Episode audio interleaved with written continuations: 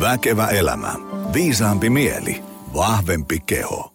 No niin, tervetuloa jälleen uunituoreen Väkevä elämä podcast-jakson pariin. Ja, ja, ja kuten aina, äh, kiitän suuresti siitä, että painoit äh, Playnapin pohjaan. Se on näinä, äh, näinä aikoina aina hieno homma, kun joku laittaa tämmöisen tunnin mittaisen podijakson pyörimään ja on syvällisesti kiinnostunut äh, kullonkin päivän aiheesta. Tuossa tota, useammankin vieraan kanssa ollaan aina välillä vähän juteltu, että et kyllä se, jos tämmöisiin, no tämmöisiinkin teemoihin, mitä Väkevä elämä podissa usein jutellaan, niin tota, ähm, jos, jos näistä haluaa saada käsityksen, että missä oikeasti on kyse vaikka jostain uupumisesta tai kuormituksesta tai treenistä, ravinnosta ja niin edespäin, niin, niin kyllä sit on aika hankala paketoida ähm, seitsemään minuuttiin, että sen takia oikeastaan yksi syy, minkä takia halusin äh, ruveta aina, aina tota, alusta saakka tekemään tämmöisiä tunnin mittaisia jaksoja, niin oli tosiaan se, että ähm, asioissa on aina puolensa, että tämmöinen tunnin mittainen jakso äh, sitten mahdollistaa sen, että näitä ehditään puimaan kulmasta jos toisesta. Äh, tänään meillä on siinä mielessä jälleen tyypillinen Väkevä elämä -podijakso, että en ihan tarkkaan tiedä, mitä tästä tänään taas tulee. Meillä on tässä vieraan kanssa tämmöinen menu vähän suunniteltuna. Mä etän puhua tänään tämmöisestä, ähm, en tiedä, elämän mestaruudesta, hyvinvoinnin mestaruudesta, äh, siitä, että miten, miten nämä hommat niin sanotusti otetaan haltuun ja pannaan hyvälle mallille, mitä kaikkea se tarkoittaa. Me käydään vähän läpi sitä, että, että, että onko tämmöinen mestaruuden, mestaruus ikään kuin joku tämmöinen tila, joka saavutetaan jonkun kahdentoista viikon prosessin jälkeen, ja, ja, ja mitä kaikkea tässä mestaruuden saavuttamista tarkoittaa niin kuin ö, vastuu ja, ja, ja kestävyys ja kohtuus ja en tiedä, minkälaisiin ö, kreikkalaisiin moraalifilosofia keskusteluihin tässä lopulta päädytään, mutta se on noin tunnin päästä selvillä. Kiva, että olet täällä meidän kanssa pohtimassa näitä ajatuksia.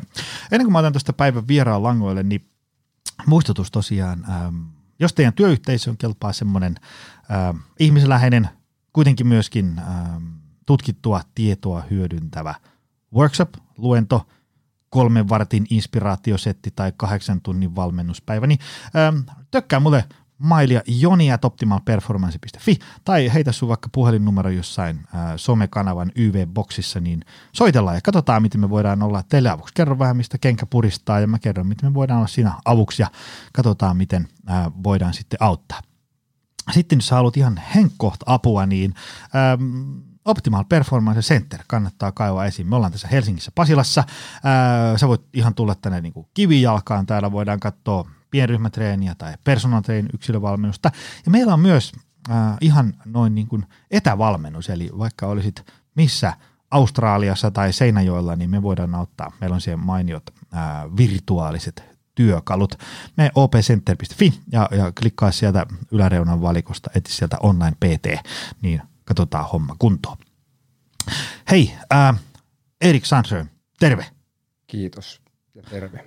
Hei, ää, mulla, on, ää, mulla on tässä nyt ollut ja, ja tulossakin useampi semmoinen ää, vieras, jonka, jonka juttuihin mä oon niin kuin somessa törmännyt, silleen niin kuin ohi menne jossain ja sitten sit joku tulee kommentoimaan jotain mun juttuja ja mä käyn kommentoimaan joidenkin juttuja. Ja sitten ajan myötä tulee semmoinen ajatus, että, että, että tällä tyypillä muuten leikkaa. Että mun mielestä ähm, tätä, tämän kaverin juttuja ei tiedä lähelläkään riittävän moni suomalainen. Tämä on niin kuin fiksu kaveri, mutta silleen ei, ei ehkä messua sillä tavalla yötä päivää somessa niin kuin mä, niin, niin tekee oikeatakin töitä ja, ja on muutakin elämää, niin, niin tota, mä haluaisin sut ottaa tänne, koska ähm, mä oon, oon tota, äh, kuunnellut sun podia ja, ja tota, käynyt selaan sun vaikka, vaikka LinkedIn feedia ja ollut sillä, että vitsi, ihmisten pitää kuulla tätä lisää ja sen takia me ollaan tässä tänään. Ja, ja tota, äh, kerro kuitenkin, meillä on siis tosiaan jälleen kerran niin neljän tunnin menu tässä, mm, mm. koetaan noin tuntiin kuitenkin saada tämä paketoitua. Äh, kerro ihan alkuun, kuka sä oot, mitä sä teet, mistä tuut, niin edespäin. Kiitos heti alkuun kaunista sanoista. No, on samaa mieltä. Useamman pitäisi kuunnella niistä ajatuksista, mitä tai näin mä, näin mä koen, mutta siis äh, mä oon Erik Sandström ja tota, Tulen tällä hetkellä tuolta Hattulasta, Kanta-Hämeen sydämestä, ja kotoisin on alun perin Vihdistä. Ja mulla tuli tuossa mieleen, tämä itsensä esittely on niin hirveän vaikeaa. Mä törmäsin yhteen mun entiseen kollegaan, ja ää, mä kysyin, että missä sä nykyään oot? Niin tää kaveri sanoi, mä oon tässä. Ni, niin tää on niinku sama, sama niinku, että mitä, kuka mä niinku oon, niin ehkä se tulee sen kautta, mitä mä teen. Mä oon niinku perheellinen, kahden lapsen isä, ja ää, mä oon pohjakoulutukseltani upseeri. Eli mä elin ammattisotilaan elämää kymmenen vuotta, ja mä päätin sen neljä vuotta sitten. Ja siitä lähtien mä oon ollut tällainen mestaritehtaan kaveri. Niin kerjäläismunkki, voisi myös sanoa, vaimo varmasti allekirjoittaa. Ja tuota, ajattele ajatuksia, ja se mitä mä teen, niin just sä sanoitkin, niin podcastia teen, monologeja. Se on mun näkyvää työtä. Ja oon mä jotain webinaareikin tehnyt ja tuommoista. Ja sitten se, mikä ei näy isolle yleisölle, niin mä keskustelen ihmisten kanssa. Ja mä en oikein titteleistä niin kun välitä, ne lokeroi hirveän helposti, mutta kyllä se valmentaja varmaan on se titteli. Et, et ihmiset pyytää niin kun coachingia, sparrailua, kaikkea tällaista, mutta se on keskustelua. Ja, ja, ja ihan sitä myöskin, että esimerkiksi jotain johtajatehtävässä olevia ihmisiä, niin mä käyn repin veketoimistolta, lähdetään kävelylle. Mm-hmm. Käydään kävelyllä ja keskustellaan. Ja on semmoinen ulkopuolinen. Tuun ihmisten luokse ja, tai etänä. Tietysti tosi paljon nykyään jengi osaa jo sen. Keskustellaan. Sun jutuissa on aika paljon semmoista äh, Esa Saaris-vibaa.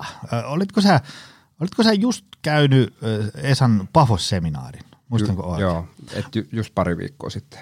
Mä oon, tota, mä oon käynyt sen kahdesti. Mm. Ja vitsi se, se, se on yhdet niinku elämäni niinku ikimuistoisimpia, mitä se kestää, kuusi päivää, seitsemän päivää, jotain semmoista. Niin vitsi se, se, se on semmoista, niin kuin, että sä, sieltä ei tulla takaisin samanlaisena ihmisenä, koska sulla niin kuin päässä surraa ihan fantastisia keloja. Ja aina välillä, kun törmää niihin muistiinpanovihkoihin sieltä mm. Pafos-seminaarista, niin katsoo, että ei vitsi, tää oli hyvä kela ja niin edespäin. Just semmoista, eikö se Esa aina promota sitä ajattelun ajattelua? Ajattelua, ajattelua. Ja just tää, että kun me mietitään parempaa elämää, mm.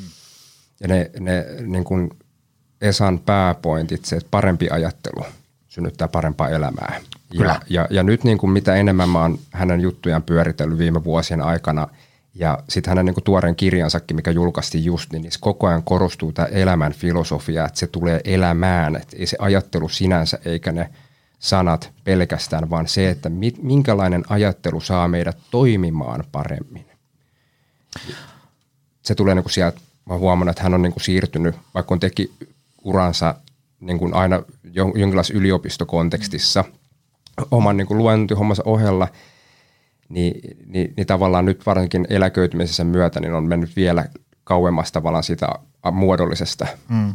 niin kuin määritekikkailufilosofiasta ja yhä enemmän sinne, että mitä, miten elää käytännössä parempaa elämää. Esan paljon luentoja, niitähän löytyy Spotifyssa Ja, ja, ja YouTubesta, jos tykkää videoformaattia, niin mä voisin koittaa laittaa tuonne show notesiin. Nehän on siis niinku, mitä, kaksi tuntia kipale mm. ja niitä on kahdeksan. Et se, se ei ole ihan semmoista niinku aamupalapöydässä kolmessa ei, minuutissa ei. tiivistettyä kamaa, mutta aivan käsittämättömän hyvä asia. Joo, ja siihen, siihen on semmoinen niinku oma vinkki kaikille, että et älä odota mitään.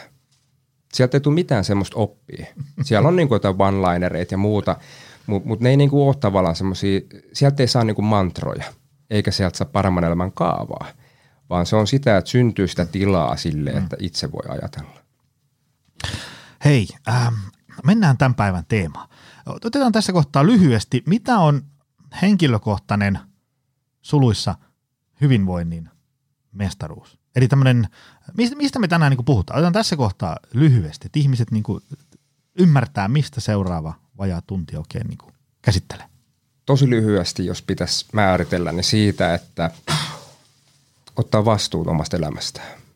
Vain sinä voit elää sun omaa elämää. Ja, ja, ja siinä niin kuin tavallaan tämä hallinta, ja mä oon joskus puhunut surffaamisesta, että et tota, voit heittäytyä niin kuin tuuliajolle, sitten hukut, sitten sä voit mennä sen laudan päälle, ruveta tasapainoilemaan, niin että sä vois sitä aaltoa muuttaa. mutta aika hienoihin temppuihin jotkut pystyy, kun tavallaan lähtee siinä niin kuin ottamaan sitä, ottamaan sitä tilaa, tilannetta.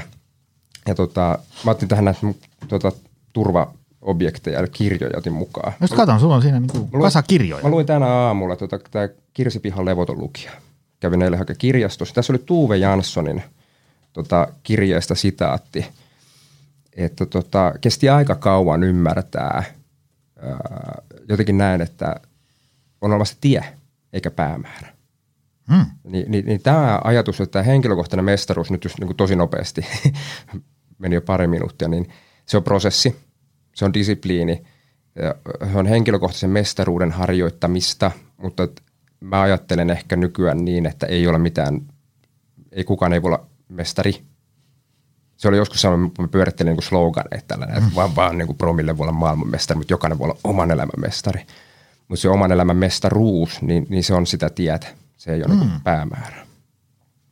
Nyt ollaan ihan selkeästi Esa Saaris viboissa. Mm. Mulla rupeaa heti mm. tulee kaikuja, kaikuja Pafokselta ja niin edespäin. Olikohan se Esa, joka puhuu esimerkiksi noista ää, niin kuin perusasioiden hiomisesta? Sitä, että, että niin kuin vaikka Teemu Selänne, siellä on paljon niitä jääkiekkovertauksia. Mm, että, että, niin kuin, uppoo suomalaisia. Niin, niin. Että jos ajatellaan Teemu Selänne, ää, ää, mä usein tätä käytän niin kuin se hyvinvointikontekstissa sitä, että, että jos, jos me ajatellaan, että Teemu Selänne kuitenkin niin kuin siinä urallansa äh, dominoi, teki kentällä mitä halusi, ja, ja, ja tota, että voidaan sanoa, että, että niin kuin puolivälissä Teemun uraa sillä oli aika hyvä rannelaukaus, koska mm. se sillä teki paljon maaleja, mutta kuitenkin ihan uran lopussakin se vielä hioi sitä rannelaukausta ja harjoitteli sitä, jotta se pysyy hyvänä ja niin edespäin. Kyllä, kyllä. Että se mitä hyvinvoinnissakin, niin se, että jos sä opit ikään kuin joku päivä vaikka kyykkäämään tai, tai äh, kokkailee jotain safkaa, niin, niin kyllä se on kuitenkin semmoinen niin kuin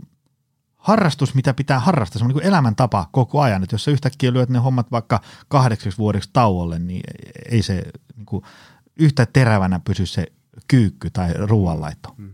Mä oon kohta käynyt kaksikymmentä vuotta salilla, enkä osaa kyykätä omasta mielestäni.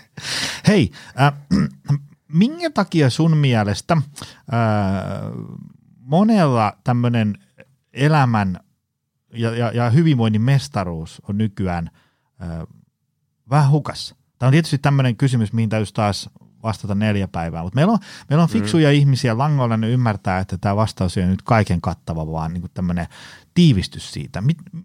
Miksi moni on, on hukassa? Sen takia, että meidän aivot on liian tehokkaat ja liian fiksut. Avaas vähän.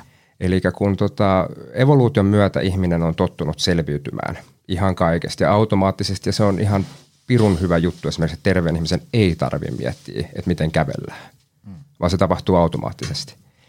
Niin tässäpä nyt sitten käykin näin, että kun tämä meidän, meitä ympäröivä kaaos, jota kutsutaan maailmaksi, niin tarjoaa koko ajan meidän aisteille enemmän syötteitä kuin mitä me pystytään puskuroimaan niin kuin tälleen hmm. ymmärtäen ja reflektiivisesti, niin se meidän automaattinen puoli ottaa vallan. Ja se on tosi hienoa, koska meidän, me pystytään elämään meidän elämää eteenpäin. Mutta me ei välttämättä siinä sitten tohinassa niin eletäkään sillä tavalla, kun me ehkä kuitenkin haluttaisiin elää. Mm-hmm. Tämä on niin kuin sitä, mä en ottanut nyt sitä Daniel Kahnemanin systeemi yksi, systeemi kaksi kirjaa mukaan. Mutta tavallaan tämä, että nykyaikainen elämä ei tarjoa sitä hetkeä, kun meillä on esimerkiksi tylsää.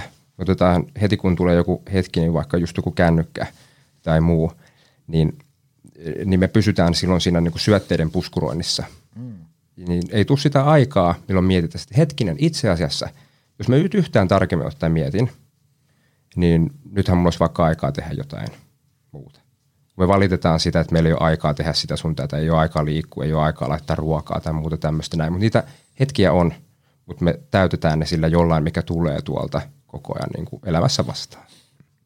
Mä oon usein miettinyt sitä, että, että moni, joka sanoo, että, että, että mut kun ei ehi, kun on niin paljon kaikkea, niin kyllä on olemassa semmoisia ihmis...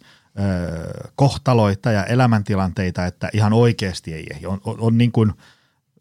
Se on vaan, niin kuin, tiedätkö, sulla on niin kuin kaikki levällä ja sitten on paljon asioita, joita sä et voi niin kuin muuttaa. Mm. Mutta nämä edustaa sitten kuitenkin loppujen lopuksi aika pientä prosenttia niistä kaikista. Mm. Öö, lähestulkoon kaikilla on mahdollisuus ja, ja aikaa tehdä vaikka mitä, jos vaan tarttuu toimeen. Ja, ja, ja, tota, ja varsinkin se, että jos pystyisi, niin kuin, tavallaan olisi kärpäsenä katossa seuraisi sitä omaa arkeensa, mm. että niin kuin silleen, tuota kolmannesta perspektiivistä, niin pystyisi ka- näkemään montaa sellaista asiaa, että et tossa ei ole nyt kyllä niin kuin yhtään mitään järkeä. Tai, tai että miksi sä menet tohon tekemään tota, kun sä voisit samaan aikaan tehdä jotain, jotain toista vaikka. Mm. Ja, ja, tota, äm, mä mä itse tykkäsin tuosta, joskus siitä on aika monta vuotta aikaa, oli tämä kirjailija ja mikähän voisi olla, joku tämmöinen moderni filosofi, ää, ää, ää, Harari tiedät on kirjoittanut Sapiens ja muita tämmöisiä kirjoja, Juval Noah Harari, niin tota, ää, häneltä kysyttiin, että jos sun pitäisi antaa, oliko se nuorisolle, no ihmiselle anyway, mm. yksi ohje, yksi elämän ohje, että mitä ihmisten pitäisi tehdä tässä, just niin kuin tässä kaauksessa, missä me eletään, mitä pitäisi tehdä, niin, niin, niin tota, mikä olisi tärkein taito, ominaisuus. Hän sanoi, että, että tunne itsesi, että jos algoritmit tuntee sut paremmin kuin sä itse, niin sä oot aika liemessä. Ja, ja, ja tota, ää, mä huomaan sen, että monella ää, tulee suusta semmoisia lauseita niin kuin ihan varmana totuutena, että, että tota, että kyllä niinku kuulee vierestä, että no ei toi nyt kyllä ihan tollainen, mutta sille ihmiselle se on ikään kuin kokemuksellisesti täysin totta. Näin se on. Ja, ja semmoisia kaikki, niin kuin esimerkiksi, äm, vaikka niin kuin joku, että et kun nykyään pitää X, Y, Z, että mä en voi mitään, kun nykyään pitää, mä en voi tehdä tälle asialle mitään, kun nykyään pitää olla A B C, tehdä X, Y, Z, ja on niin kuin tämmöinen lukkiutunut, niin kuin tavallaan muurattu itsensä semmoiseen poteroon, että, että, että kyllähän mä haluaisin, mutta kun en pysty, kun täytyy olla tätä, pitää tehdä tätä. Ja, ja sitten niin kuin vierestä aina kuuntelee, että, että no mitä sitä seuraisi, jos sä et tekiskään noita? Mikä olisi se pahin skenaario, mitä seuraisi vaikka siitä, että sä et ole somessa koko ajan?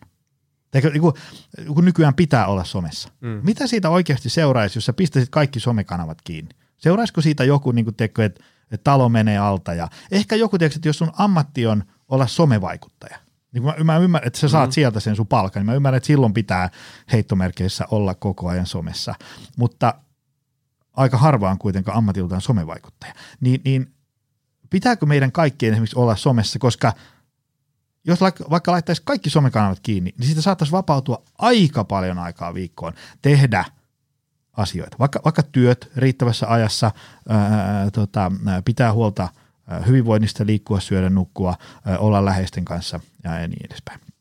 Mutta monella on niinku sellainen, että et, et tälle ei voi tehdä mitään ja kyllä oikeasti voi. Ja se jää sinne päähän. Mm. Somessa on esimerkiksi se, että ei edes se kuinka paljon sitä ruutua katsoo, vaan se jää sitten sinne aivon puskuriin. Mm. Ja onko tässä nyt pari kuukautta, kun mä deletoin mun Twitter-tilin? Tokaa kertaa elämäni aikana, niin kaverit sai mut houkuteltu takaisin, niin, niin kyllä mun elämänlaatu parani. Mutta koska siellä oli, niin on sellainen ää, tausta-ajatus, vaikka et katso sitä, niin on se ajatus, että mitäköhän siellä olisi. Mm. Kuormittuu aika paljon sellaisilla asioilla, mitä niinku, mitkä ei tuota lisäarvoa. Joo, ja, ja sitten äm, ei pelkästään ei tuota lisäarvoa, vaan vie asioita huonoon suuntaan. Mm. Ne, ne ei ole niinku edes neutraaleja asioita, vaan ne niinku vie asioita alamäkeen. Jos sä lakkaisit tekemästä, niin sä saattaisit saada sille niin kuin molemmat sieraimet pinnalle ja niin mm. edespäin. Äh, Tuossa jo vähän sanoitkin, äh, mestaruus, niin se on niin kuin, mikä elämäntapa tai tämmöinen niin kuin asia, jota tehdään. Onko se lineaarinen prosessi tälle, että niin kuin sä voit niin kuin aikatauluttaa sen, että kahdentoista viikon päästä olen mestari? No. Se on aika paljon mun mielestä sitä aikaperspektiivillä pelaamista mm. ja, ja se on niin kuin yksi asia, minkä mä uskon, että on tosi monille elämän haaste se, että ei ole aikaa pysähtyä tarkastelemaan asioiden niin kuin sitä aikaherkkyyttä. Mm. Elämä on niin kuin tosi pitkä kokonaisuus, kestävyyslaji ja, ja, ja tota, meillä on sellainen, että me ei oikein uskalleta keskittyä nykyhetkeen sen takia, koska me ei hahmota sitä isoa kuvaa. Eli, eli, eli tämä on niin kuin se... Se niin kuin, me esimerkiksi ei, ei niin kuin hahmoteta jotain vaikka, kuka minä haluan olla niin kuin mun elämänkaari. Mm. Ni, niin sitten kun ymmärretään, että se on niin käsittämättömän suuri juttu, että sä et voi saavuttaa sitä tänään. Sun pitää luottaa siihen, että riittää kun teet oikeita asioita, mitkä on oikeita asioita tänään. Mm. Annat itsellesi luvan keskittyä niihin.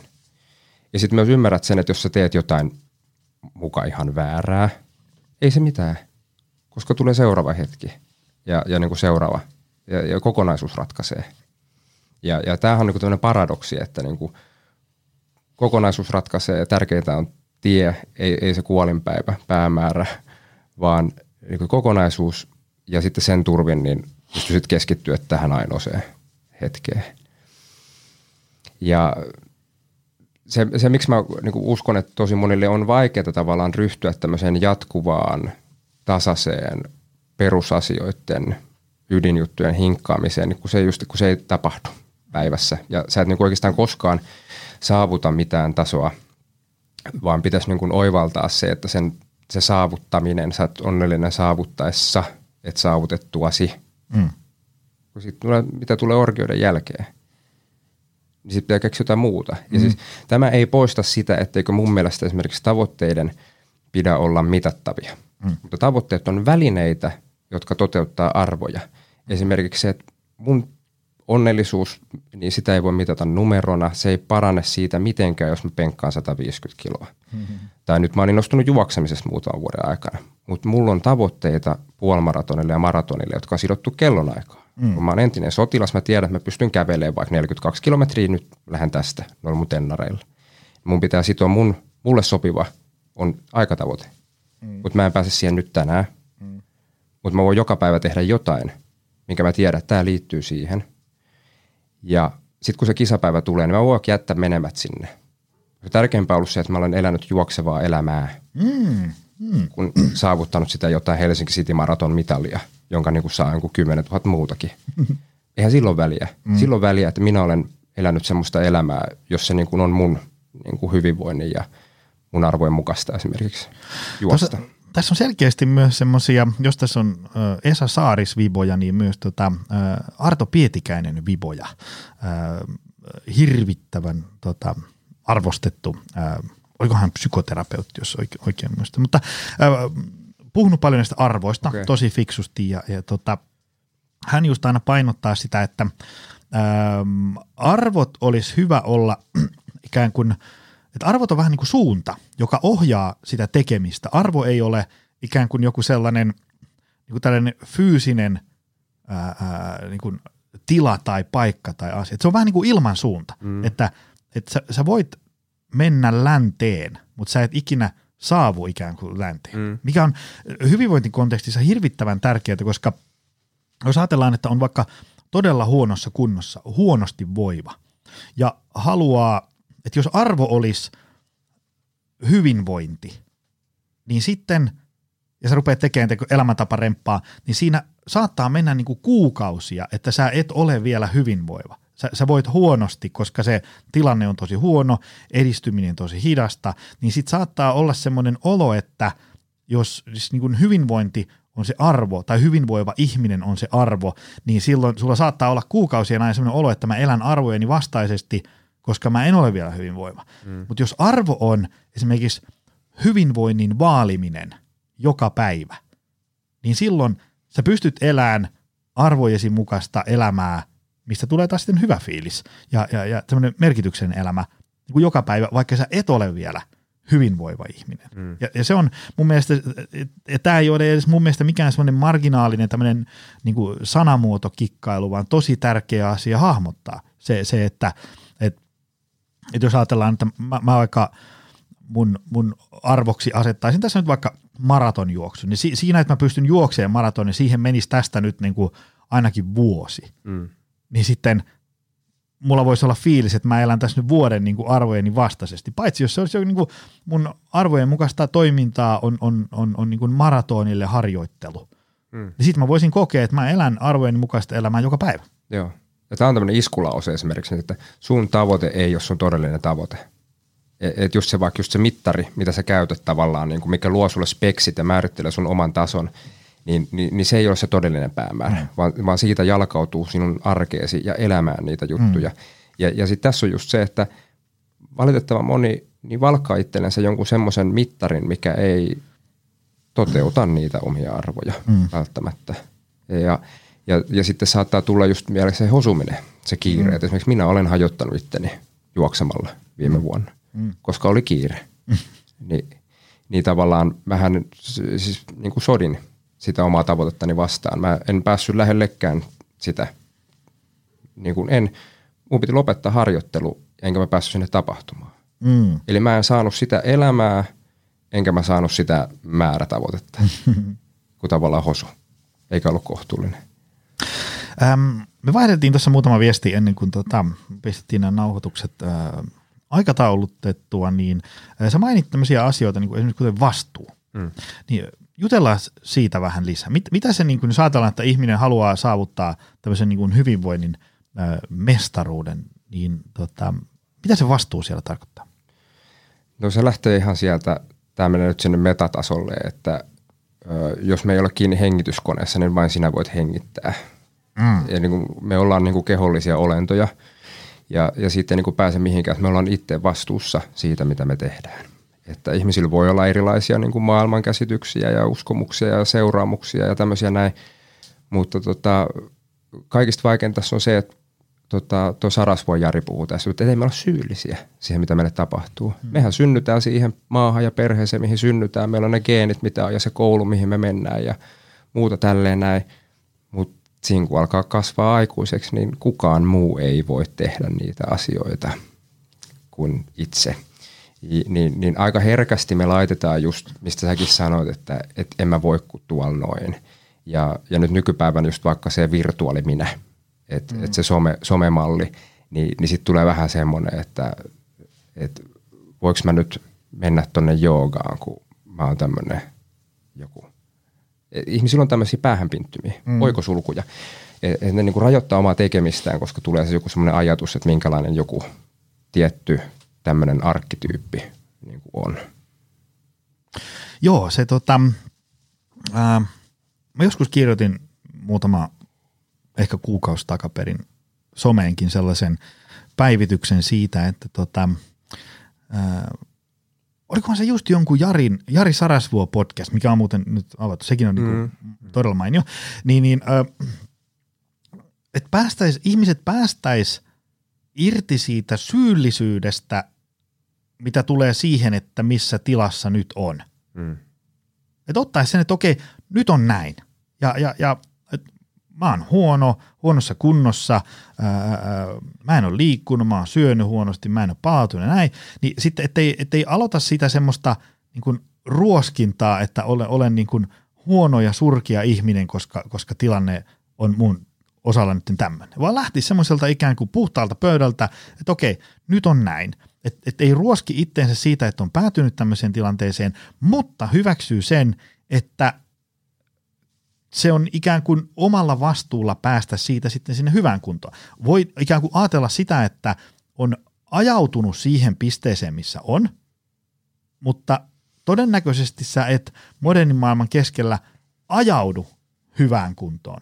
Sillä tavalla, niin kuin, että sä vaan seuraat sun omaa elämää täysin siitä vierestä semmoisen niin kuin ajopuuna ja odotat, että sä päädyt niin kuin hyvään kuntoon. Koska tämä yhteiskunta monella tapaa ihan se, että paljonko tämä niinku elinympäristö pitää meitä paikallaan, öö, paljonko, kuinka halpaa ilmaheittomerkeissä epäterveellinen ruoka on, ja sen saa tuosta applikaatiolla nenän eteen. On paljon ärsykkeitä, jotka niinku edesauttaa sitä, että me palaudutaan ja nukutaan huonosti. Mm. Niin ei modernissa maailmassa voi oikein niinku päätyä hyvään kuntoon, jos ei myös itse kanna siitä vastuuta. Ja tämähän, tämähän ei ole semmoista, niin kuin, että, että kaikki vastuu on sinulla. Mm. Mä itse käyn esimerkiksi vaikka niin kuin yrityksissä luennoimassa, niin, niin sieltä joku, äh, joku H R-bossi tilaa mut sinne luennoimaan, niin, niin tota, äh, me usein puhutaan sitä, että, että niin kuin on paljon asioita, mitä työnantaja voi niin kuin edistää. Se voi tehdä niin kuin tämmöisen niin kuin valintaympäristön mahdollisimman hyväksi, ja sitten se, pystyy, se, se voi edesauttaa sellaisia asioita, että sulla on esimerkiksi niinku vapaa-aika, että sulla niinku kellon ympäri joku työsähköpostin notifikaatio niinku stressaa illalla, kun sä yrität olla perheen kanssa. Mutta työnantaja ei voi niinku sun etätyöpäivän aikana tulla sun kotiin ja, ja, ja sanoa, että nyt lounastunti ja laittaa sulle ruokaa. Mm. Eikä se voi äh, niinku pistää sua kävelemään, eikä se, se voi niin kuin, olla siellä illalla laittamassa sulta valoja pois ja päätä tyynyy. Että siinä niin kuin aina hyvin vahva tämmöinen oman vastuun komponentti. Kyllä. Ja, ja jos käskeekin, niin se ei ole välttämättä sen yksilön kohdalla se oikea hetki tai oikea mm. tapa. Että se, niin kuin mikä tavallaan tämä, tämä niin kuin on, on varmasti haaste, että mitä isommaksi instituutiot kasvaa, olin siis kymmenen vai yksitoista vuotta puolustusvoimissa, ymmärrän jotain niin kuin isoista kankeista instituutioista, niin, niin, niin tämä, että mikä kellekin niin kuin on, sitten tunnustaa kuitenkin se tosiasia, että kaikki muodostuu yksilöistä. Mm. Eli isommatkin yhteisöt muodostuu yksilöistä, niin tämä yhteen linjastaminen, että nämä yksilöt ja yhteisön arvot ja tekeminen, niin olisi sille linjassa, että se tukisi niin kuin kummankin täyttymistä.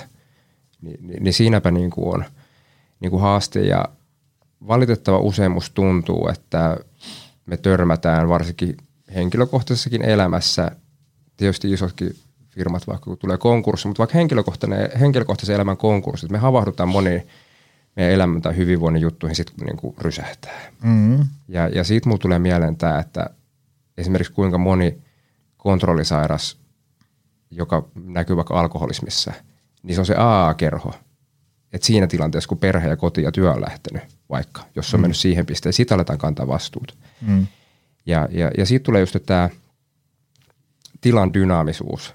Eli e, e, tota, mulla mul on aina päässä tämä tyynäysrukous. Tähän vähän tästä stoalaista kamaa. Mm-hmm. Että tota, tyyneyttä hyväksyy asiat, mille ei voi mitään. Rohkeutta muuttaa, mitkä voi. Ja sitten viisautta erottaa nämä kaksi toisistaan.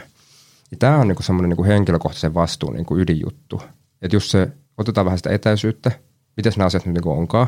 Mm. Okei, mä oon huonossa kunnossa. Se on tosiasia. Ja sitten, kun mitä enemmän katsotaan, että miten se asia oikeasti on, niin sitä selvempää, että miten nyt tässä minun tilanteessa voisi niinku mm. ryhtyä niinku toimimaan. Ja, ja sitten kun me ryhdytään tekemään, kun se on niinku, että rohkeutta, tarkoittaa se, että pitää tehdä vaikeita asioita. Asioita, mitä me ei ole ennen tehty. Mutta kun pikkuhiljaa lähdetään, niin mm. ihminen kasvaa silloin. Ja silloin myöskin se oman mukavuusalue laajenee. Mm. Että et se niin kuin koko ajan, koko ajan muutoksessa. Ja tota, se vaatii sitä, että vähän jotenkin hyppää sivuun. Et, et toivottavasti se nyt ei vaatisi kaikkien kohdalla aina sitä, että niin kuin rysähtää. Mutta mut se voisi sitten olla just tämä, että mietittäisiin asiat yhdessä. Mm. Sitä ulkopuolista näkökulmaa myöskin asioihin. Ja, ja toi oli hyvä, mulla tuli mieleen tuossa, kun sä puhut siitä hyvinvoinnista, että minä en ole nyt hyvinvoiva, että se menee monta kuukautta, vaikka että on hyvinvoiva. No yksi, mikä voisi olla sellainen ajatus, että olenko minä paremmin voiva. Mm. Mehän hirveän helposti ei ryhdytä johonkin hommaan, koska se ei heti tuota niin kuin tuloksia. Mm. Ja sitten tulee se epäilys, että mahtaako tämä nyt olla niin kuin se juttu. Niin me katsotaan hirveän pitkällä perspektiivillä. Okei, mä puhun siitä elämän kokonaisuudesta, mutta sitten tarkasteluväli olisikin vaikka niin kuin eilinen. Mm-hmm. Että nyt mä voin paremmin kuin eilen. Mulla tuli eilen kolmetuhatta askelta, mulla tuli tänään viisituhatta askelta. Mm-hmm. Tässä on se, minkä takia se on myöskin tosi helppo jättää tekemät, koska ei se kaksituhatta askelta yhteen päivänä, se ei tee kenestäkään yhtään kovakuntoisempaa. Mm-hmm. Sen takia se niin kuin jää tekemät. Mutta jos rakentaa se tietoisen yhteyden siihen, että hei, tämä oli hyvä päivä, tämä oli parempi päivä kuin eilen. Joo, näin. Ja sitten huomenna, ehkä samanlainen päivä, ehkä ei, mutta ei se mitään, koska sitten tulee seuraava. Mm. Ni, niin, niin tämä olisi niin kuin joku semmoinen ehkä niin kuin, Ja, ja, ja se, että luottaa tähän näin, niin vaatii sen, että tätä pitää ajatella ja sitten pitää tehdä niitä juttuja. Kun toinen ääripää sitten, sä oot varmasti nähnyt sika paljon sitä, että jengi tekee jonkun crash dietin. Ne niin kuin, tiiäks, joku puolen vuoden superdietti ja se on niin kuin, ihan niin kuin, tosi niin kuin, absoluuttiset kaikki, kaikki mm-hmm. systeemit. Mä, mä oon itsekin tehnyt semmoisia ihmiskokeita itselläni. Ja mustavalkoiset jutut on ihan sika helppoja, koska ei tarvitse niinku harkita asioita. Vaikka joku ruokavalio, niin, niin tota, mä niinku tavallaan tunnistin pari vuotta sitten, että tästä voi olla kyse joidenkin syömishäiriöisten elämässä, kun mä tein itse ison ravitsemusmuutoksen. Ja mulla oli niinku kaikki oli punnittu ja kaikki oli kellotettu. Ja mä pystyn Excelistä ennustaa paljon mä painan viikon päästä. Mm. Että okei, mä oon hallinnassa. Mut tämmöisessä systeemissä niin elämä tulee niin kuin väliin, niin tavallaan pitää olla sitä luottamusta, että ei haittaa vaikka tänään meni vähän tolleen, koska huomenna voi mennä tälleen näin. Mm. Ja, ja niin kuin sitä kautta niin kuin tulee se, ö, ei tule myöskään sitä epäonnistumisen tunnetta, kun sehän tulee helposti, jos vaikka niin kuin jättää jonkun treeni tekemättä. Mm. Vaikka pitkässä aikavälissä se on vaikka se, että jos nyt on vaikka niin kuin flunssa meinaa iskee, jos silti meet väkisin vetää jonkun maksimikestävyysjuoksu tuonne miinus yksi, niin sit sä oot niinku kaksi viikkoa vekepelistä. Mm-hmm. Mutta jos lepättää nää, lepää vielä huomenna, lepää ehkä vielä ylihuomenkin, ja sit jatkat sitä ohjelmaa normaalisti. Niin luottamus siihen pitkään aikaväliin.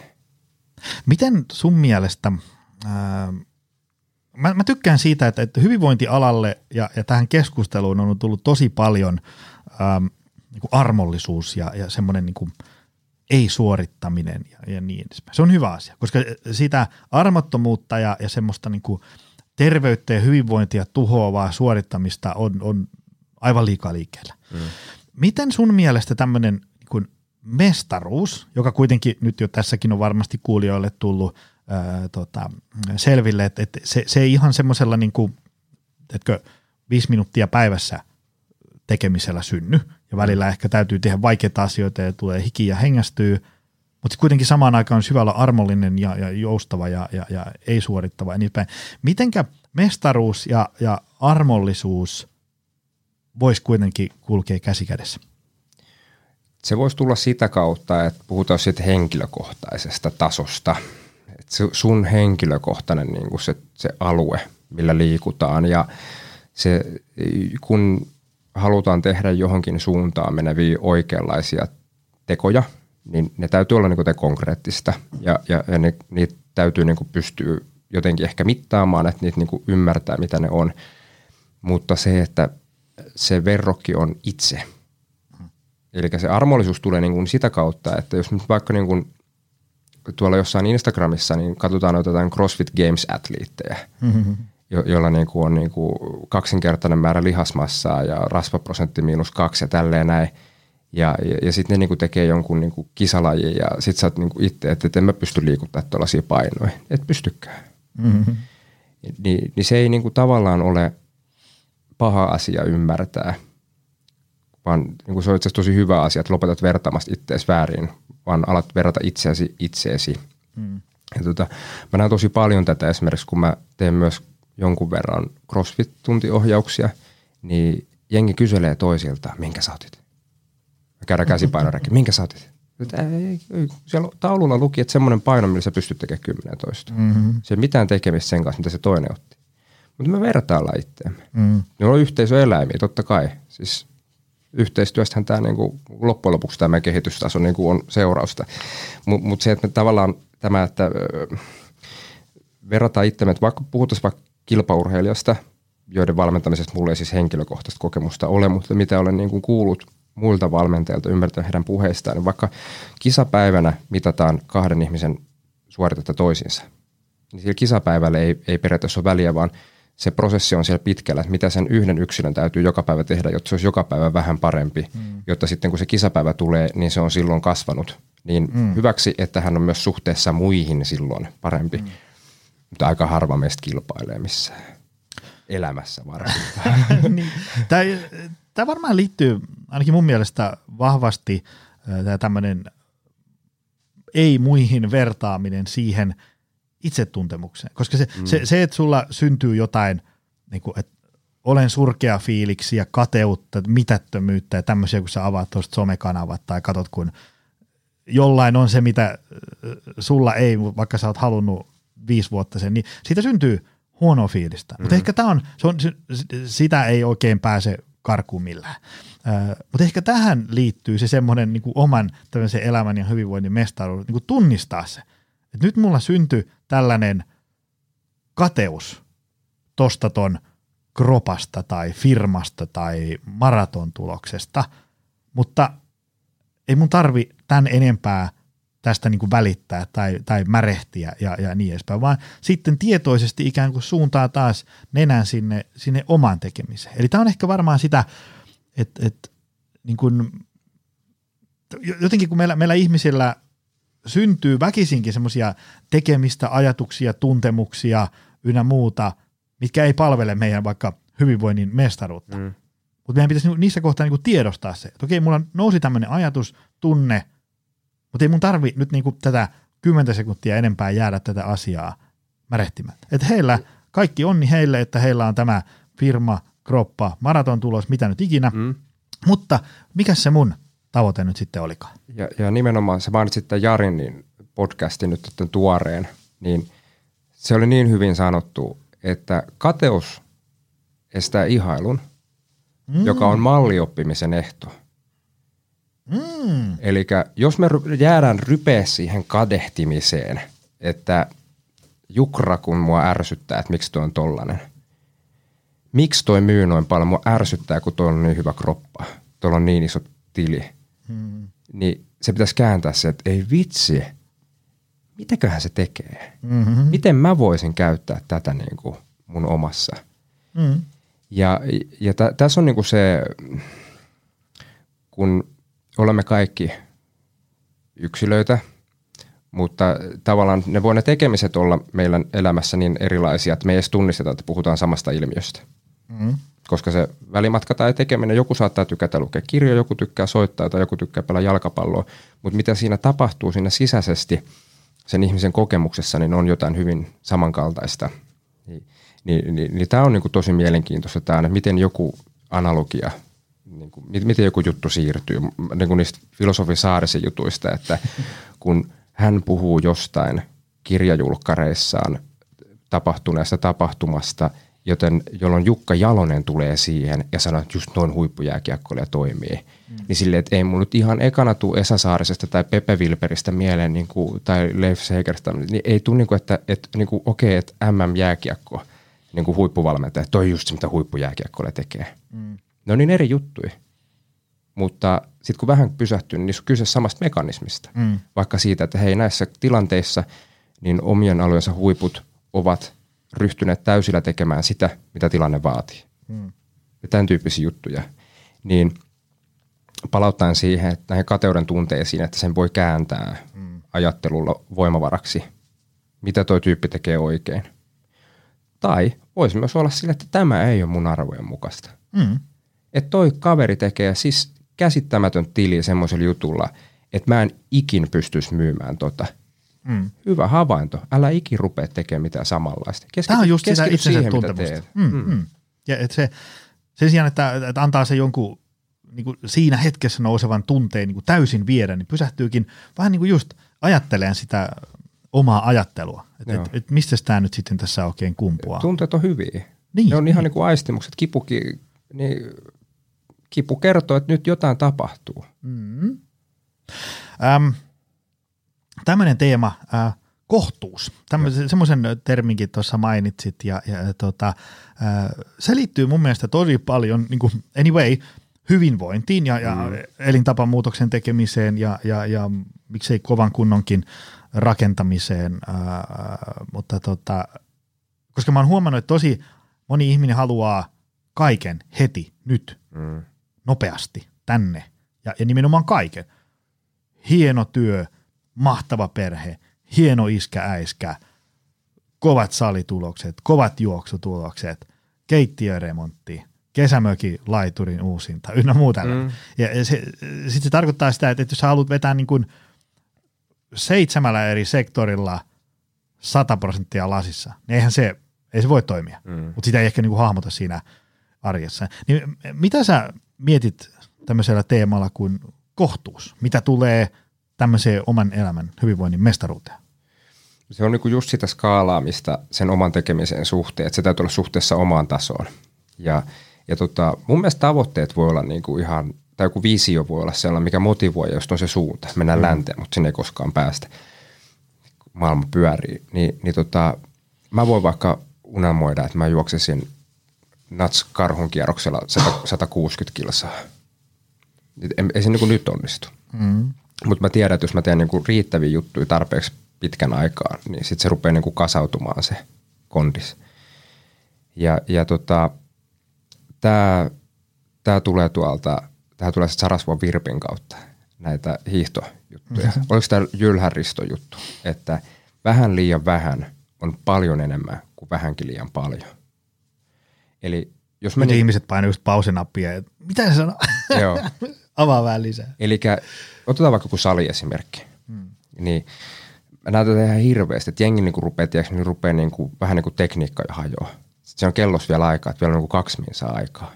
Sitten ne laittaa sinne vielä niinku lisää hiluja, lisää rautaa, että mä pystyn vielä tekemään vähän hmm. kovempaa.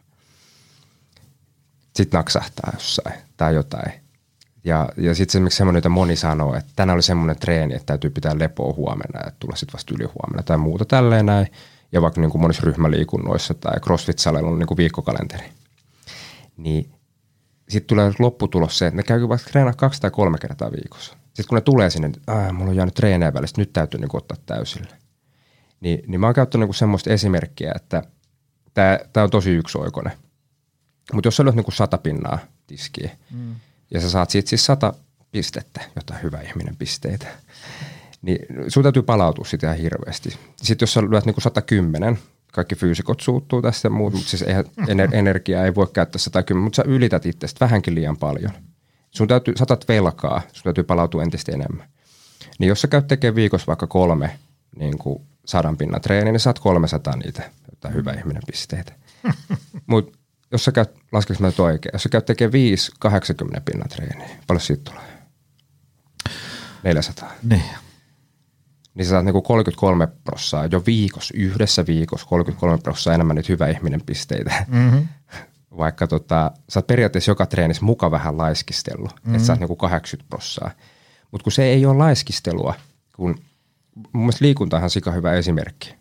Se vaan, miten tässä siirtyy muuallekin elämään, mutta nyt kun mä oon vaikka niinku opetellut entisestä juoksuvihajasta, niin kestävyysjuoksu, mä, mä intoilen siitä enemmän kuin mä oikeasti juoksen, mutta siis tämä on tämä aerobinen kynnys. Mm. Mitä se on? kuusikymmentä seitsemänkymmentä prosenttia maksimista. Työt joo, tosi kevyttä, jaksaa pitkään. Sieltä, hei come on, että mulla se esimerkiksi tarkoittaa sitä, että syke on siellä sata viisikymmentä sata kuusikymmentä välissä. Niin kyllähän mä juman kautta, että mä hikoilen ja kuitenkin mm. sitten on niinku hengästynyt ja, ja sitten kun juokset kaksi tuntia sillä niin kyllä tiedät juossees, vaikka sä muka jätit kolmekymmentä prosenttia mm. niinku reserviin. Niin tämä kohtuus on just sitä, että et jätä tänään ihan pikku reservi. Treenaa tänään sillä lailla, että sä voit tulla huomenna vetää toisen treenin. Eikä silleen, että rankasis itteensä, minkä takia täytyy pitää kolme välipäivää. Se mitä mä mietin, mulle tuli tästä saman tien mieleen golf-esimerkki, mm. koska äh, mä ihmettelin sitä aina, varsinkin silloin nuorempana, kun mä, mä pelasin niinku kuusitoista kaksikymmentävuotiaaksi niinku ihan yötä päivää golfia. Ja, ja äh, silloin kun on niinku testot vielä kohillaan, niin on semmoinen kauhea testouros, alfa-uros olevina ja tietysti lyö niinku täysiä ja ainoa mikä ratkaisee on se, että kuinka pitkälle pystyy lyömään. Mm-hmm. Sitten mä aina ihmettelin sitä, että kun mä olin kuitenkin niinku nuori, vetreä, vahva mies elämänsä vireessä ja runtasin aina meneen sen, teetkö, niin kuin about niin kuin kaksi kertaa niin pitkä, no ei nyt ihan, mutta huomattavasti pitemmälle kuin tämmöiset kuusikymmentäneljävuotiaat eläkeläiset. Mm. Ja mä ihmettelin, että minkä takia nämä eläkeläiset pelaa samoja tuloksia siellä kentällä kuin minä. Jopa mistä parempia. Ta- niin.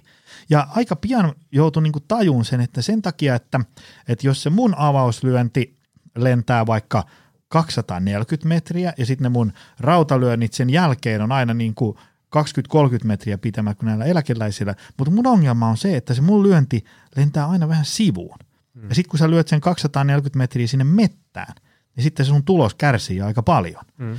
Kun nämä eläkeläiset taas nakuttaa semmoista niinku sata kuusikymmentä metristä, eli aika lyhyttä, mutta aina suoraan, aina keskellä väylää, niin ne tekee semmoista, niin kuin niiden se, tavallaan se output, tämmöinen niin kuin mitä ne saa itsestään irti, on paljon vähemmän, mutta se on aina sitä samaa ja suoraan sinne, mihin halutaan. Mulla irtoaa paljon enemmän, mutta se menee niin kuin joka kolmas lyönti mettää, mikä mm. tavallaan tarkoittaa sitä, että mä en sitten pärjää edes eläkeläisille, vaikka mm. ikään kuin olin nuori mies elämäni viressä. Mitä tullaan takaisin hyvinvointiin, niin siellähän on paljon sellaista, että et, et treenataan niin kuin sairaan kovaa, mm. vaikka kolme viikkoa. Mm. Ja sitten, koska se on niin kuin ylivoimaisesti liikaa, niin sitten sitä seuraa semmoinen niin kuin neljäntoista viikon treenitauko. Mm. Niin eihän siinä sitten kauhean hyvä, hyvässä kunnossa olla sen niin kuin neljätoista viikkoa plus se kolme viikkoa, seitsemäntoista viikon jälkeen versus semmoinen, joka on käynyt vaikka kahdesti viikossa salilla koko sen seitsemäntoista viikkoa. Se on, siihen se kohtuus mun mielestä jotenkin niin kuin tosi paljon kiteytyy. Joo, joo. Sitten niinku, siis tämä tällainen niinku rehellinen honest mm. work. Et siis se on niinku totta, että ei mitään oikeasta arvokasta ei synny ilman vaivaa, mutta niinku millä aikaperspektiivillä, kuinka pienissä paloissa se elefantti syödään. Et mun mielestä se taisi olla se sun kirja, se Väkevä työelämä, missä puhut siitä kaverista, joka fillaroi töihin. Mm. Että et hänhän ei identifioidu, identifioi itseään, että minä olen kauhean liikunnallinen. Mm.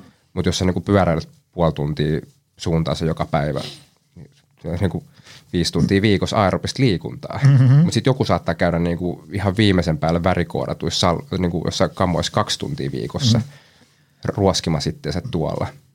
Niin loppujen lopuksi liikkuu vähemmän. Juuri näin. Mulla tuli tuossa ähm, aikaisemmin vilahti sana nimeltä epämukavuusalue. Mm. Ja, ja sehän, niin kuin, vaikka se on tosi kliseinen, mutta mun mielestä se on ihan hirvittävän tärkeä teema ajatellen sitä, että, että, että, että jos haluaa, jos on vaikka tyytymätön siihen tilanteeseen, missä nyt on hyvinvoinnin saralta, siihen miten millaista, millaista lopputulosta ikään kuin, niin kuin tra, treeni, ravinto ja, ja palautuminen on tällä hetkellä tuottanut, niin, niin tota, kyllä se niin kuin väkisinkin vaatii sitä sinne epämukavuusalueelle menemistä. Sillä tavalla, että se sun ö, tavallaan huono kunto, nihkeä elämäntilanne, se on sitten lopulta, vaikka se tuntuu pahalta, niin se on kuitenkin se mukavuusalue, missä, mm. tuntuu, missä arki on helppoa ja, mm. ja arki rullaa mukavasti. Tai, tai ei mukavasti, mutta arki niinku pyörii. Joo. Ja sieltä on niinku pakko hypätä epämukavuusalueelle. Ja ähm, kerron lyhyen story. Mulla on yksi semmoinen äh, perhetuttu. Hän on jo tota vähän vanhempi herrasmies, joka sitten auttaa heidän lapsenlapsia urheilussa.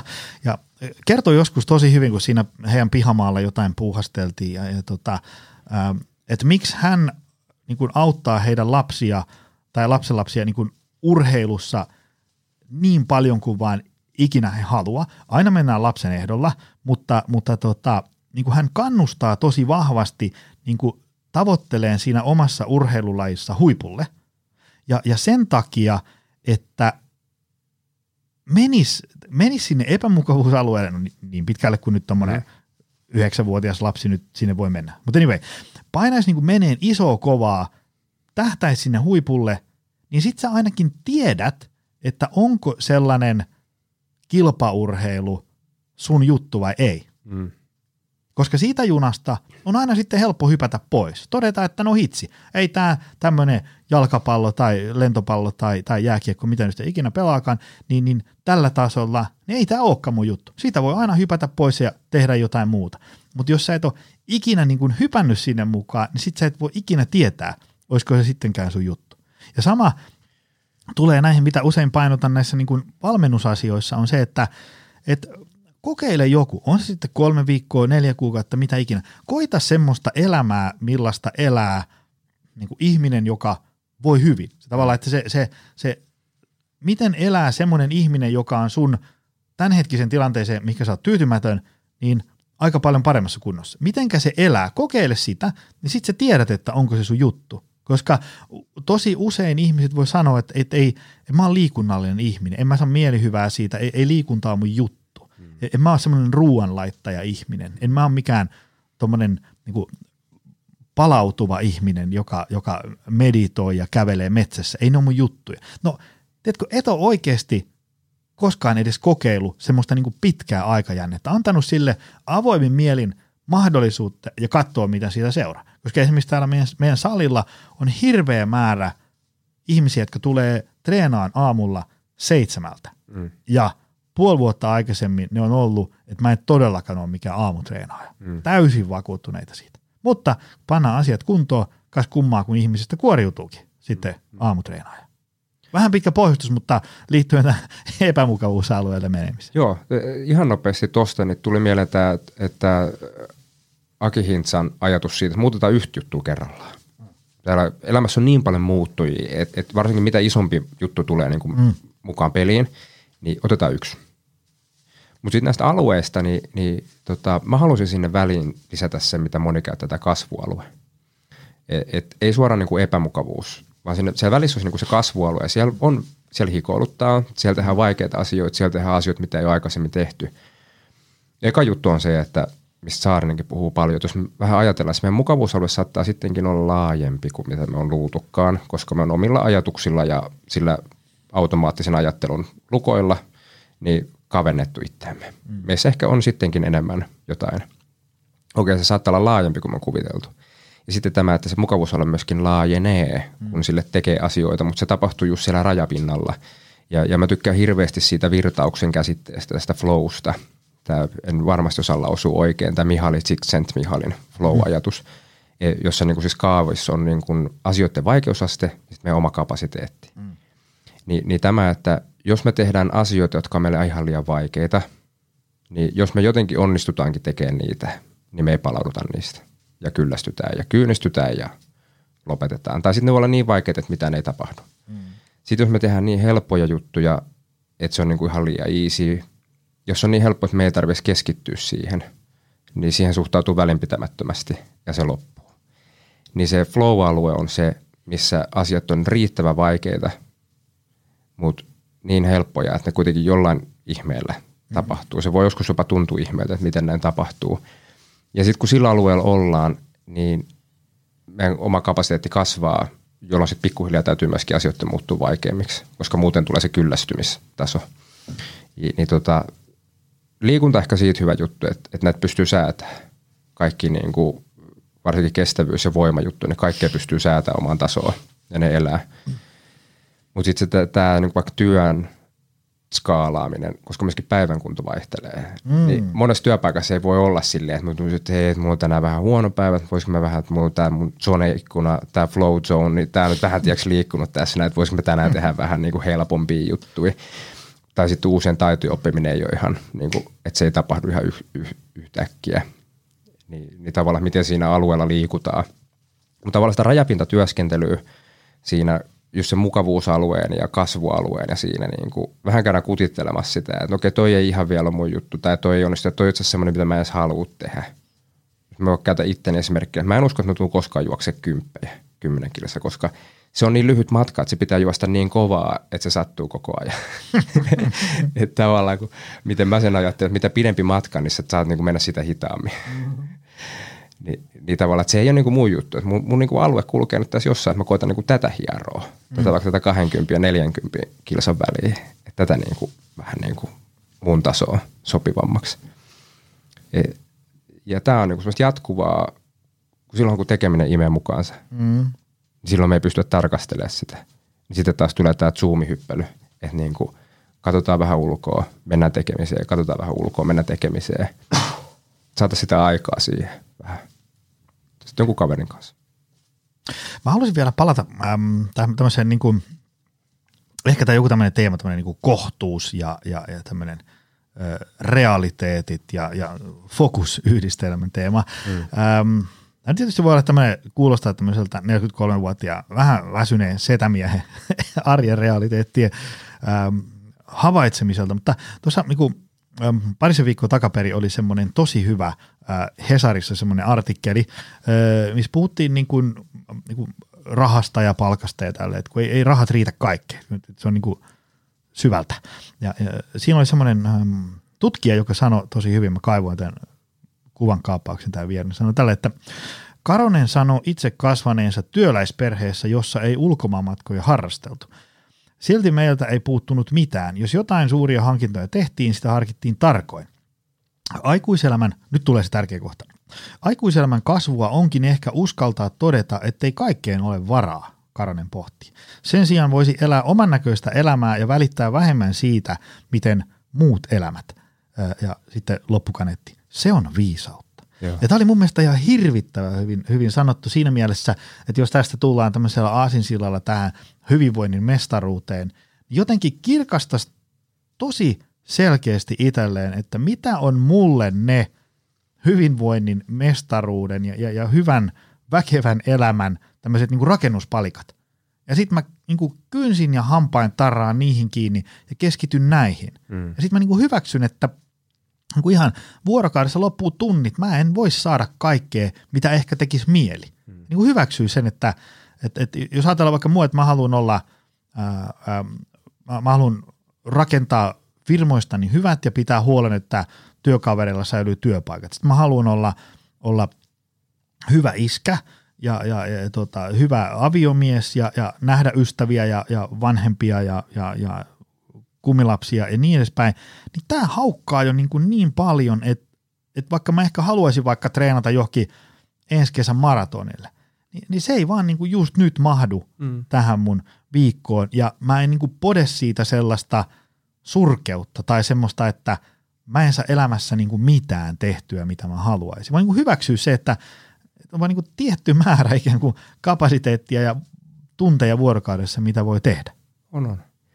Ja tota, mä muistan toi nyt nimi Oliver Burkeman, kirjoitetaan kirjoitan neljätuhatta viikkoa, niin et tavallaan siinä oli ajatus, että mä oon nyt tämän ikäinen ja sitten mulla on näin monta viikkoa jäljellä, jos mä elän mun elinajan odotteeseen, niin tavallaan miten mä käytän tämän. Et se on vähän niin kuin excelöity elämä, mikä niin kuin on yksi tapa ehkä hahmottaa asioita, mutta yksi mun, muhun ylivoimaisesti eniten vaikuttaneet elämäntapahtumia oli se, mä olin kaksikymmentäneljä, kun mun isä kuoli. Eli se oli ihan niin kuin verenpainetta. Siis jälkikäteen on helppo niin kuin selittää mm. asioita. Mutta mä olin niin kuin, asuin muualla, vuosikausi ollut ja sitten mä olin ajanut mun tuota silloisen morsiamen luokse, nykyisen vaimon luokse, Hattulasta Helsinkiin. Varmaan joku yhden kaljan siinä perjantailta tälleen näin äiti soittaa, että Seppo sai joku kohtauksen ja kuoli. Mm. Ja heillä oli niin kuin tämmöinen, että et, et vaija jää vuoden päästä eläkkeelle, äiti ottaa siihen vuorotteluvapaat, sittenhän kaikki kivaa. Mm. Sitä ei koskaan tullut. Mm. Niin, niin, niin tämä niinku tavallaan siinä, että mihin oikeasti haluaa aikansa käyttää tänään. Mm. Ja mikähän ei olisi niin hienoa, että ihmiset havahtuu tämän kysymyksen äärelle ennen kuin tapahtuu jotain, mikä niinku todella herättää. Just koska tää. Tosi hyviä oman jaksamisen ja ajankäytön priorisoijia on ne, on ne ihmiset, jotka on vaikka palannut loppuun.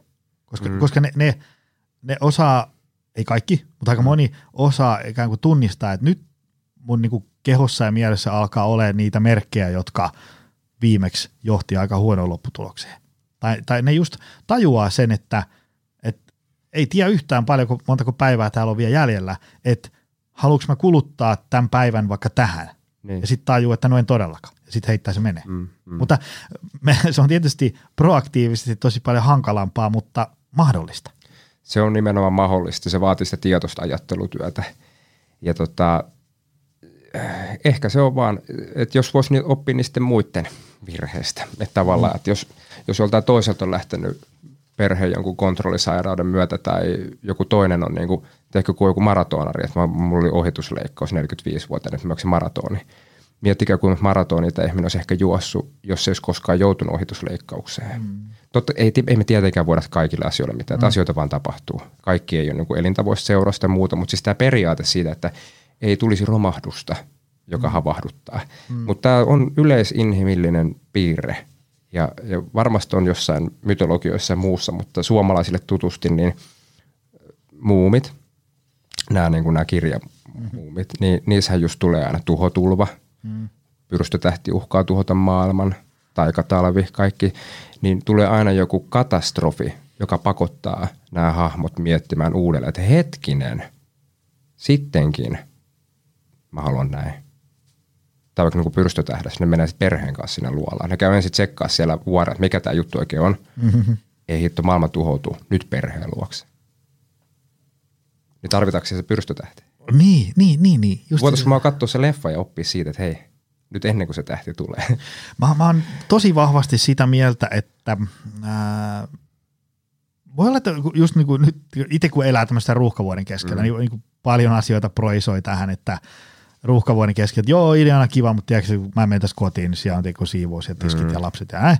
Et se, se, että näiden asioiden äärelle pystyisi pysähtyyn, niin vaatii kyllä semmoisen niin kuin oman tilan sinne arkeen. Ei, ei, ei näitä pysty kelaan kaksikymmentäkolme viisitoista, kun teekö ensimmäisen kerran kotona on hiljasta. Ei, ei vaan niin kuin saat susto jo patteri tyhjänä ja pitää mm. mennä nukkumaan. Nämä, nämä vaatii semmoista niin kuin jonkinlaista työstöä tai semmoista, niin kuin, en mä tiedä, ehkä se voi olla joku kirja, ehkä jollekin se on tämä podcast, joka laukaisee jonkun mm. kelan, mm. ehkä joku laittaa tuosta Saarisen Esan tota, luennot pyörimään ja, tai menee ensi kesänä Pafokselle tai mitä nyt sitten ikinä. Mm. Mutta anyway, äh, se vaatii vähän enemmän kuin sellainen joku kaksitoista minuuttia jossain niin kuin City Marketin kassajonossa ehtii kelailemaan. Se vaatii, mutta me jätetään myös hyödyntämättä meidän alitajunnan voima.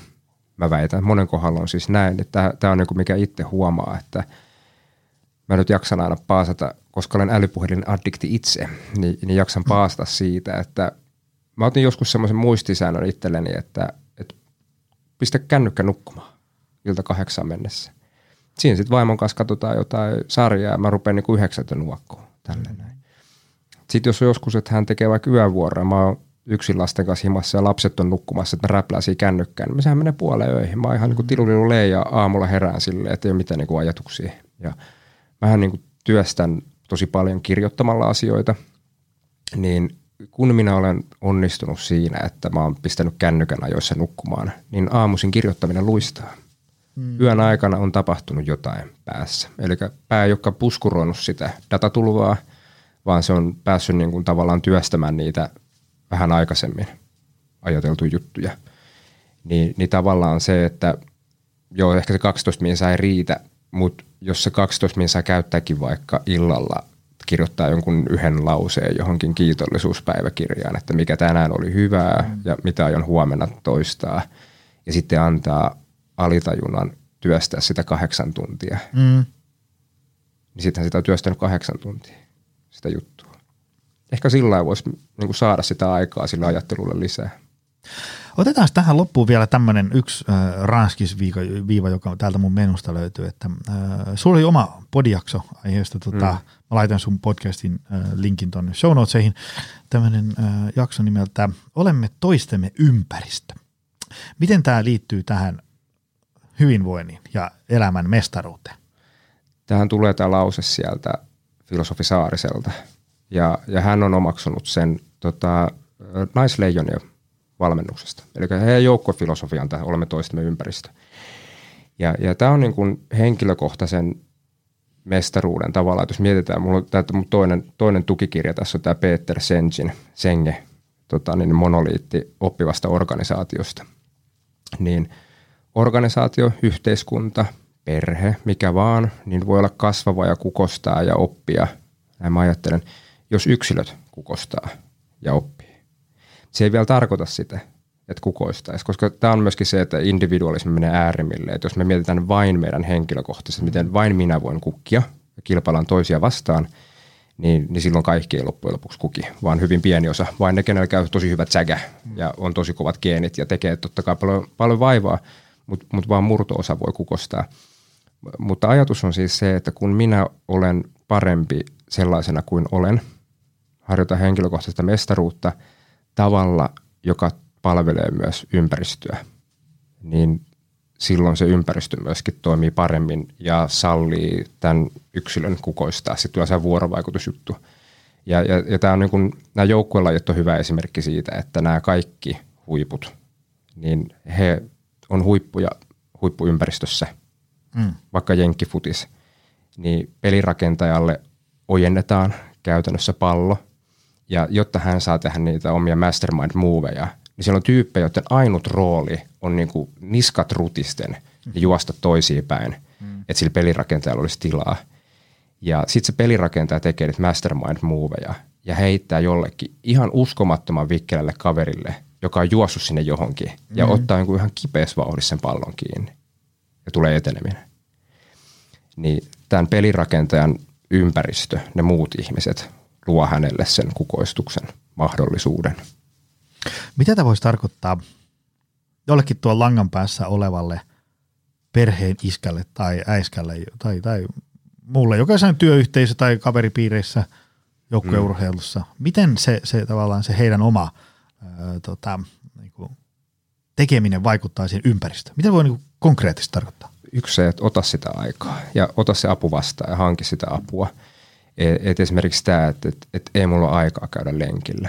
Sillä, että ei olekaan, että sulla on ihan täynnä tuossa, että kun kukaan ei tule katsomaan muksuja, niin pyydä, että joku tulee ja lähde käymään. Sitten sä oot selkeä parempi.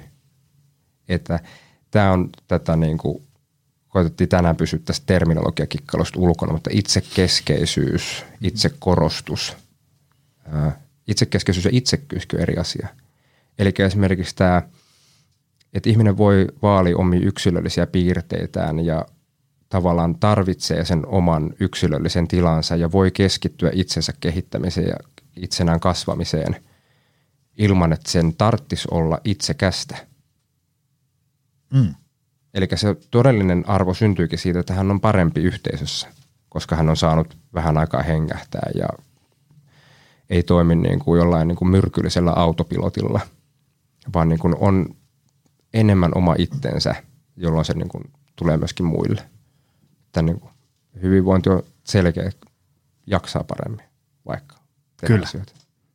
Joo, sen mä oon itse huomannut, että ihan tietoisesti ja vaikka kotona vie luuri johonkin pois. Mm. Äh, siis siellä, että se on niinku siellä toisella puolella asuntoa, että se, se, se ei ole siinä käden ulottuvilla. Ja sitten se on niinku, usein sitten jo vähän helpommin pois mielestä. Mm. Ja, ja tota, viettää siinä muksujen kanssa ja, ja vaimon kanssa iltaa, niin jotenkin se on niinku ihan erilainen viba, kun sä oot niinku, se on hankala selittää, mutta kun sä oot siinä niinku oikeasti siinä hetkessä läsnä. Meidän poika just sanoi, äh, siitä tulee välillä semmoisia niinku havaintoja, mitä ei ehkä itse mm. tajua, että joku asia on niinku tärkeää, merkityksellinen. Mutta se sanoi, kymppivuotias siis, niin, niin sanoi, että me katsottiin David Beckham-dokkaria porukalla, niin, niin se telkkarista, niin, ja, ja niin kuin ihasteltiin sitä menoa ja ihmeteltiin ja näin. Ja yksi jakso kestää niin kuin tunni. Mm. Ja se tunnin päätteeksi sanoi, että, että onpa kivaa katsoa tällä porukalla T V:tä. Mm.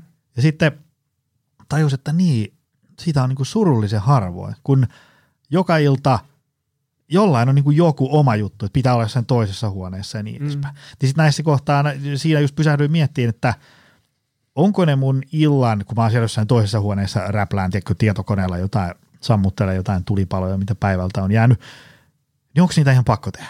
Mm. Ja voisiko ne odottaa vaikka seuraavaan aamuun ysiin? Mm, mm. Niin todennäköisesti voisi. Todennäköisesti.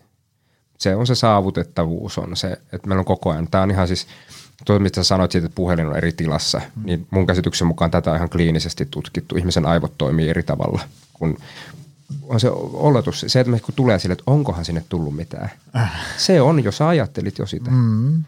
Mutta tämä niinku, yhteisajan varaaminen ja yhteisössä eläminen, vaikka millainen nuuskamuikkus luonnetta ja muuta, mutta, mutta tavallaan se tällaisen yksi olemiseen hakeutuvan ihmisen, vaikka niin kuin minä, niin sehän syntyy sille suhteessa muihin. Pitää olla ne muut, joista olla yksin ja sitten mihin niin kuin palata ja myöskin semmoinen luottamus siihen. Ja, ja tota, noissa hetkissä syntyy aika paljon semmoista, mitä ei olisi syntynyt. Sitten muuta. Mm. Ja, ja, ja tota, tämä on myös sitä Saarisen filosofiaa, että eihän se ole ihan selvää, että mitä joskus syntyy. Ei se tarvitse ollakaan, mm-hmm. mutta se on silti täysin totta, että jotain tapahtuu. Jotain lähtee niin kuin liikkeelle. Hei, ähm, nyt me ollaan ähm, vedetty sellainen tunti vartin jakso, että tuolla puolet äh, ei, ei osaa enää kotiin ja toinen puoli ei osaa enää omaa nimensä, äh, kun on niin... Ähm, pyöryksissä meidän keloista. Ähm, jos me tähän loppuun nyt tiivistettäisiin, joku tuo langan päässä painaa kohta stop-nappia innostuneena ja kiinnostuneena siitä ähm, oman hyvinvoinnin kautta elämän mestaruuden harjoittamisesta. Niin miten sä tiivistäisit, noin niin kuin sanotaanko, kolmeen minuuttiin? Mitä, tai siis tämmöinen, tämmöinen niin kuin, että hyvät ihmiset, seuraavaksi tehkää tätä. Niin mitä ihmisten pitäisi tehdä?